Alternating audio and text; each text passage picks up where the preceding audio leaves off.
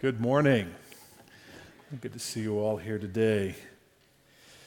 Well, we have been talking over the last four weeks about discipleship and what it means to engage and evangelize our world, establish and equip our people.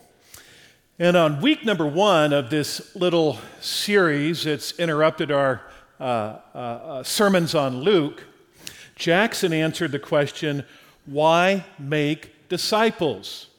And he explained that we make disciples because God is, is saving a people for himself, uh, bringing individuals out of spiritual darkness into his marvelous light, and thereby preparing them to meet Jesus on the last day.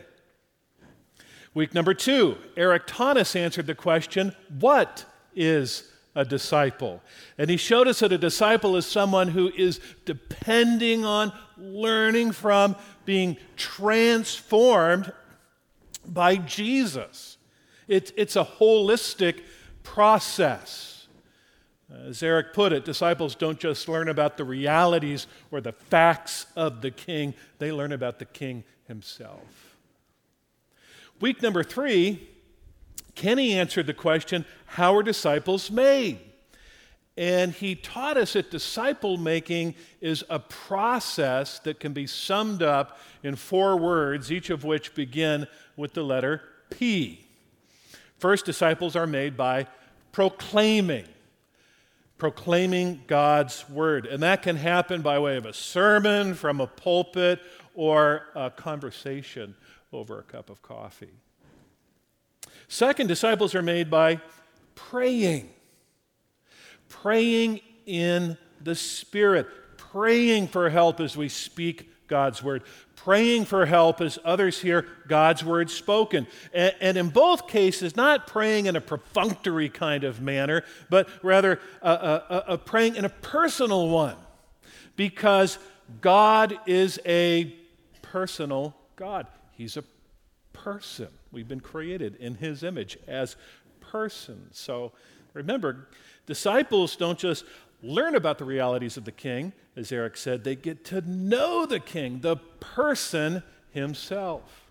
Third, Kenny told us that disciples are made by persevering, persevering over time. Uh, disciple making is neither a one time project or something that uh, we do on the side, you know, like woodworking or sewing or biking. No, disciple making is a lifestyle.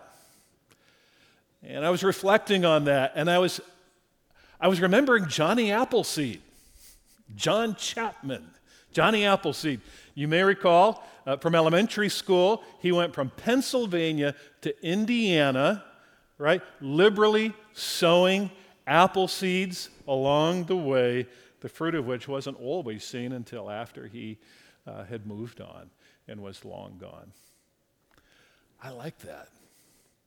Uh, because we're, in a sense, spiritual Johnny Appleseeds, traveling through life, liberally sowing and watering the seed of God's Word, the fruit of which we may or may not see because the gospel, like a little seed, is a, is a, uh, a time released commodity.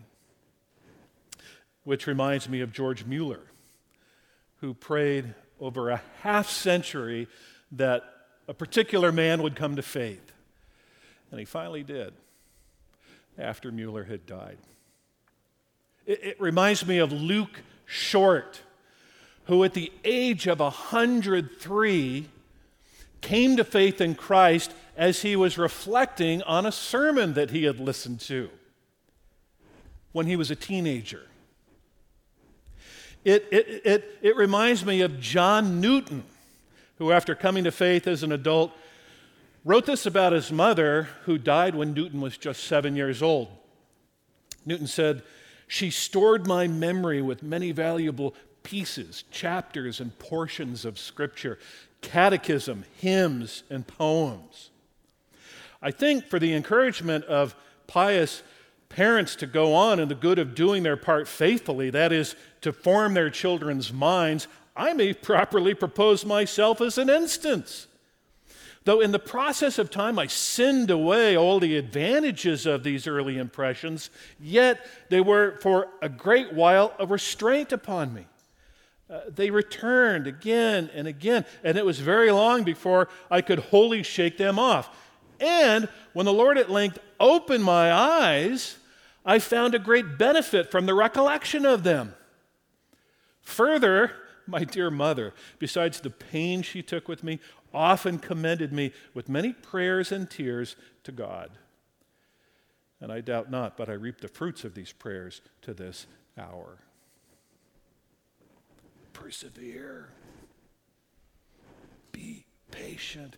Or, as Paul puts it two times over in 2 Corinthians 4, do not lose heart, even in the face of spiritual and physical duress. Fourth, Kenny told us that disciples are made by remembering people. That people are God's fellow workers in the disciple making process. So we proclaim God's word. We pray in God's Spirit. We persevere now to be received by Christ later. We work in partnership with God. Paul illustrated it like this He said, I planted, Apollos watered, but God gave the growth. Therefore, he concludes, we are God's fellow workers. 1 Corinthians 3. And it's this fourth bit here to which Kenny introduced us last Sunday that we want to uh, drill down on this morning. So, as in previous weeks, um, I'm going to frame it up as a question. And the question is this Who makes disciples? And the answer, as has already been stated, and is the point of this morning's sermon disciples are made by God's people in partnership with God Himself. Now, on the one hand, we see that with crystal clarity at the end of Matthew 28 and the, the flagship passage on disciple making. It, it, it begins there in verse 19 Go and make disciples. And then it concludes with Jesus, the Son of God, saying, I am with you always, even to the end of the age. So it's, it's clear enough, right, right there, God's people, not on their own, but in partnership with Jesus, make disciples. But as clear as that is in principle, it, it, it can be difficult to work out in practice. Because while we say disciples are made by God's people in partnership with God Himself, this is what we hear. What, what, what we hear is disciples are made by pastors in cooperation with God Himself. Now, that's, a, that's an error that we come by honestly. And usually in one of two ways either by way of bad theology that has its roots buried deep in the soil of the medieval church. In other words, it's, it's an error that's been around for a long time or by way of an absence of theology that makes the church look less like something out of the Bible and more like something out of corporate America. I remember hearing Warren Wiersbe on that point say this once upon a time. He said, it's a church where the elders are the board of the corporation, the pastors are the working members of the board who do the business of the corporation, and the congregants are the investors who show up each week to see how their money's doing. Now, gratefully, that image really doesn't bear itself out to any significant degree here at Grace, but it does elsewhere, uh, places where I've worked. And it's a temptation against which we must fight. So we need to diligently guard ourselves against that corporate model of disciple making, and we need to consciously grow in a biblical model, which requires that we understand in principle and in practice that disciples are made by God's people in partnership with God Himself. So, a question right up front that's worth asking is what does that look like? Well, it, it looks like you. It, it looks like you as an individual. It looks like me. As one who is actively involved as a minister of God's word, and more specifically, a speaker of God's word. And these are the couple of things at which we're going to look uh, more in depth over the balance of our time here this morning. First, we're all ministers of God's word, and that's a fact that's uh, plainly established in 1 Peter chapter 2, where we read that God's people, all of us here, are a holy priesthood. That is, we're ministers set apart by God Himself. That's there in, in verse number 5, 1 Peter 2. And that God's people are a royal priesthood. All of us here, whether you knew it or not when you walked in, are part of a royal priesthood. That is, we're ministers related to the king himself. That's there in verse number 9. So the fact is plainly established here in 1 Peter 2, but it's a fact that's also explained here in 1 Peter 2. Um, as ministers or priests, were engaged in at least a couple of priestly tasks, one of which Emily read for us already this morning, there in verse 5. We are to offer up to God spiritual sacrifices. Now, what does that even mean? Well, this particular passage here doesn't tell us, but when we begin to flip around the New Testament, we learn that we offer up spiritual sacrifices to God when we give Him our bodies. Not for our glory, but for His, Romans 12, 1 Corinthians 10. Our behavior and our benevolences, Philippians 4. Hebrews 13. Our praise and our thanks, even in the midst of difficulties. Ephesians 5, Hebrews 13. But notice there in verse number 5 that our sacrifices are made acceptable to God through Christ's sacrifice. Our spiritual sacrifices, those are, those are merely tributes. They're, they, they, they are merely testimonies to the great, once and for all, physical sacrifice that Jesus paid on our behalf and that put us in partnership with God. How beautiful. We sang about it earlier this morning. Our sins are many, but His mercy is more. Our sins are forgiven, and the sacrifices we offer on His behalf merely point to His great sacrifice and put us in partnership with him. How amazing. Also, as priests or ministers of God's word, we are to proclaim the word. Take a look at verse number 9 there, 1 Peter 2. You are a royal priesthood. For what purpose? That you may proclaim the excellencies, excellencies of him who called you out of darkness and into his marvelous light. That's the gospel. So, proclaiming the gospel isn't just for pastors, it isn't just for preachers, it isn't just for Christian professors. Proclaiming the gospel is for every member of God's people, every member of his royal priesthood, which is you as well as me. So, I got a question for you. When was the last time you proclaimed the gospel? In uh, conversational tones, in your own words, shaped by 1 Peter 2, verse 9. For some of us, probably for most of us, a conversation like that is pretty scary. Aren't you glad it wasn't for the person who spoke the gospel to you? Maybe it was. Obedience has its dividends. But that's why an understanding of the following three things can put us in a better place to be speakers of God's word.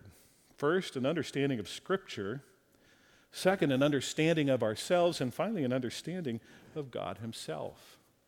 So let's begin with an understanding of the Scripture.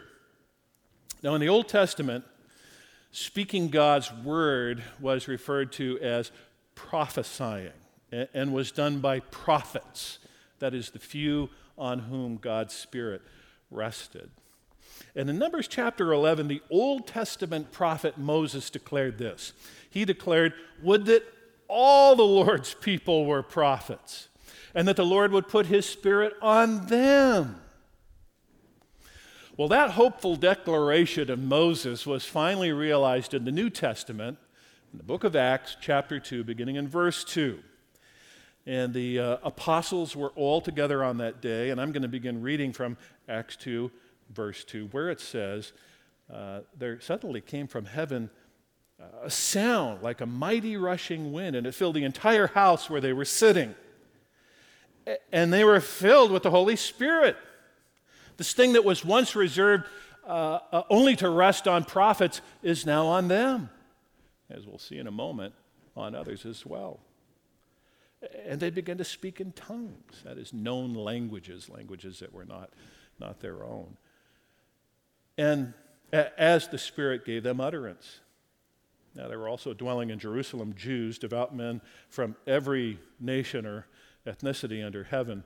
And at this sound, that is this, this mighty rushing wind sound, they came together and they were bewildered because each one was hearing the apostle speak in his own language. And they were amazed and they were astonished, saying, Are not all these who are speaking Galileans? And how is it that we hear each of us in our own language? We hear them telling in our own tongues the mighty works of God. Now, Peter goes on to explain that this, this momentous day, this, this, uh, this one for which uh, Moses had, had, had hopefully longed, was the fulfillment of Joel chapter 2, verses 28 and 29. The day on which, as Tony Payne put it, the democratized outpouring of spirit filled speech took place. What does that mean? Well, it was the day on which the Spirit fell, not just on Peter whom we'd expect it to fall on. I mean, the guy has over 1,300 churches named after him. Yeah, that's the kind of guy that gets the Spirit. No, on everyone. Everyone present. The day on which the mighty works of God, there in verse 11, and the facility and ease with which God's people spoke those words, as promised by the prophet Joel, took place. Now, if all this began and ended in Acts 2, that'd be one thing. But it doesn't. It just keeps going right through the New Testament as the foundation for discipleship, learning and depending on Christ, being transformed by Jesus himself. So in Romans 15, Paul is encouraged by those in that church, and I quote, who are able to instruct one another in God's word. That's discipleship. In 1 Corinthians 12 through 14, Paul encourages the, the spirit filled speaking of God's word by God's people for the purpose of building each other up in Christ. That's discipleship. In Ephesians 4, Paul explains that God's people are equipped for the work of ministry, and I quote, which is building up the body of Christ by speaking the truth, that is God's word, in love. That's discipleship. Colossians 3, the, the, the, the ministry to which Paul encourages this church is one, and I quote, of teaching and admonishing one another. That's discipleship. So, God's people speaking God's word to one another is an imperative of the scripture. It's the foundation of discipleship. And understanding that puts us in a better place to be speakers of God's words. Second thing that puts us in a better place to be speakers of God's words is understanding ourselves. And here's the straight up fact the gospel, by God's own admission, is scandalous. In fact, that word scandal, English word scandal, comes from the Greek scandalon, which is a New Testament description of the gospel. It, it, it's dangerous. It cuts against the grain of the culture in which we live. And so, when it comes to speaking God's words, we can easily feel overwhelmed by a sense of embarrassment over it or a lack of confidence in our ability to articulate it. But while our reluctance is great and our sin is even greater, the gospel, the good news, is greater still. From time to time, Charles Simeon would thoughtfully recall the rebellion from which he'd been saved. He'd sit down in a chair and look out the window of his rooms over the city of Cambridge and remember the depth of his rebellion. Because it reminded him of the greatness of God's salvation, the beauty of his grace. And no doubt the fact that by way of the gospel, he held the key to the cell of sin in which he used to be trapped, and those among whom he lived continued to be trapped. And we have that same key. Those of us that know Christ have that same key in our possession. And growing in that reality can keep embarrassment from standing between us and those to whom we need to proclaim the gospel. Now, you may say, I, okay, I get it.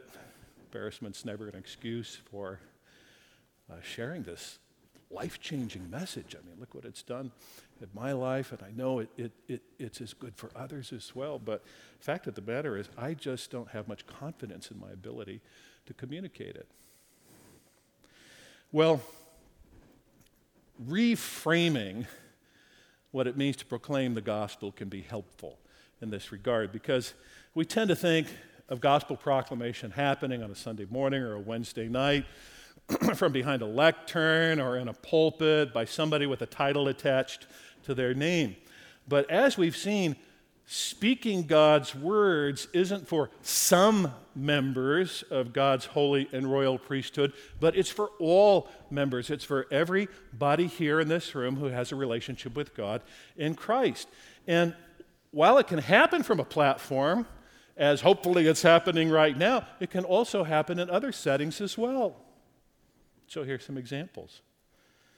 I, when I was growing up, and my parents invited guests over either for dinner or the night to, to, to spend the night, my dad always prayed before we ate. Uh, and he, he always liberally folded in portions of God's word as he did. And my mother, my dear mother, made it a requirement that guests who stayed in our house and were with us on Sunday morning would come to church with us. And I can't remember one who ever refused. That's discipleship. Bringing others along as you move toward Christ, even with house guests. And most of them, as, as I was thinking about this, weren't Christians. I mean, we didn't have a lot of Christian friends when I was growing up. We were friends with those at our church, but our broader spectrum were not. Here's another example. For several months, our family has been gathering on most nights of the week at 9 o'clock to read a portion of the Bible, maybe a chapter, maybe just a section. And sometimes we'll hear from each other, but whether we do or not, we always hear from God. That's discipleship. That, that's bringing others along as we move toward Christ, even within the regular rhythms of the week in the family home. Here's another example. A few weeks ago, a couple of buddies and I were enjoying a, a, a high altitude lunch along a creek in the Sierra Nevada mountains. Now, this wasn't right off the trail. We'd scrambled up the side of the hill and tucked ourselves into it where there was a little pool that we had discovered. So we were just uh, opening up our lunch and about to eat when, bing, here comes an unannounced visitor, uh, uh, interrupting the, uh, the uh, beauty of our fellowship. And um, what I consider to be an annoyance, I mean, this is the kind of guy that I had, I was in the mountains to escape. My buddy saw as an opportunity.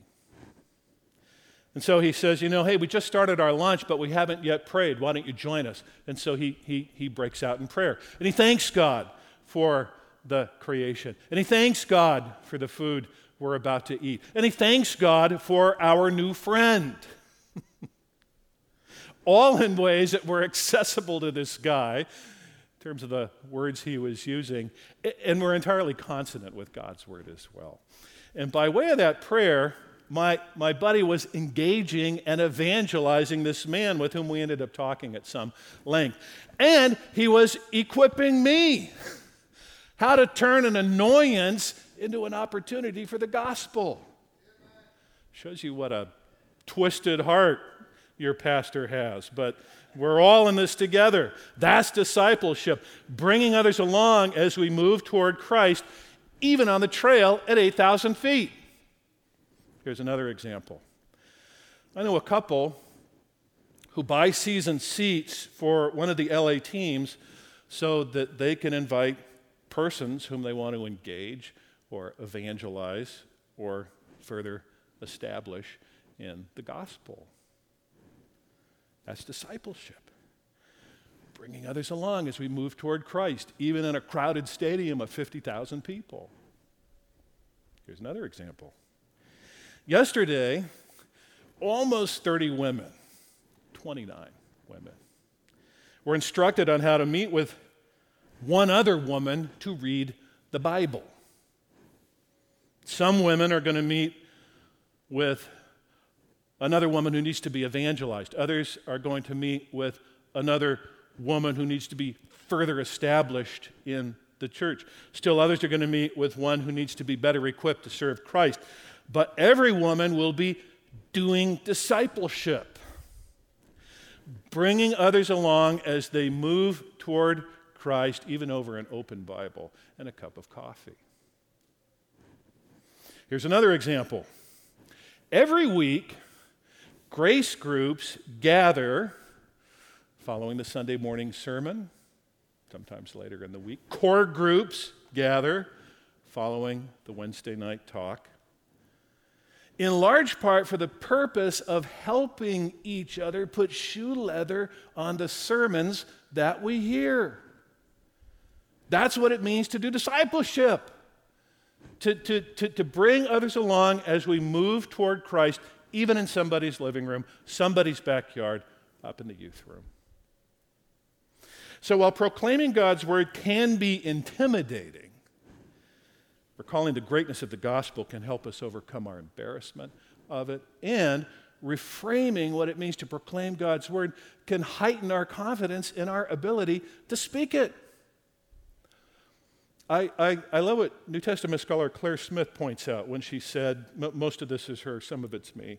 She says, uh, the New Testament model of education is not a classroom model, but a community one. The growth of God's people isn't measured by classroom performance. It goes on, but I, am just going to hop off here for a moment because as I was getting ready this morning, it reminded me of my, uh, my days as a student at Talbot Seminary. I, I started seminary way too young. I was right out of college, I was still 21 years old. I was in there taking notes, you know, dutifully taking my notes. And I'd be the guy who raised my hand and said, Is this going to be on the test? Well, around me, there were other guys, older guys, whom I could tell, but I couldn't quite articulate. They were, they were writing for their lives because they understood that what they were hearing was not only of value to their ministry, but to them. Growth of God's people isn't measured by classroom performance, but a common life in which each member is a teacher and learner. Each member. And again, this morning I, I, was just thinking about that, and I was remember I was talking to Eric Thomas out there in the patio, and a couple of people came and joined our conversation, and this one person said, "You know, I." They're kind of lamenting the fact that they had never been formally discipled. And Eric said, Well, you've discipled me in this way, in that way, and another way. And it was beautiful because this person brightened up, and oh, I never realized that. And besides, Eric Thomas, he doesn't need anything from us. He knows everything. He's the dispenser of all. No. He needs us, he needs you as much as we need him. Everybody's a teacher, everybody's a learner. That's what it means. Whatever this phrase means, it's been kicked around over the past few years, doing life together. I just want to do life together with somebody. That's what it means to do life together. To teach to and learn from each other. Finally, third thing that puts us in a better place to be speakers of God's word is an understanding of God. Remember, disciples are made by God's people in partnership with God Himself. As Paul said to the Corinthians, we are God's co workers. As Paul put it to Timothy, he said, At my first offense, no one came to stand by me, all deserted me. But you know what? The Lord stood with me, and He strengthened me so that the message might be not just gotten out there, left in a, you know, on a park bench. No, that it might be fully proclaimed. God partners with us by way of His Word. And that's why, for those of us that fill this pulpit, stand behind this lectern every Sunday morning, modeling the primacy of God's Word is so important. Modeling an expository approach to God's Word is so important. Not turning other places to see what this one or that one has to say about the Bible, but, but trying to learn from it ourselves. Modeling the purpose of God's word for us, which is to declare the excellencies of Him who called us out of darkness and into His marvelous light, is so important. So, let's wrap this up. Ever since uh, returning from our Sierra trip a few weeks ago, I've been comparing life on the trail to life in the church as we make our way through this world. And uh, it's been a helpful comparison, and one made especially famous uh, centuries ago by uh, John Bunyan and his book Pilgrim's Progress. And if you haven't read it, you need to read it because uh, you'll be encouraged by it. And, and the, Contemporary English version's okay, but if you can get through the, the English in which Bunyan read, all the better, because it also has the uh, marginal Bible references to which he's referring all the way through. It's a great, it's a great read.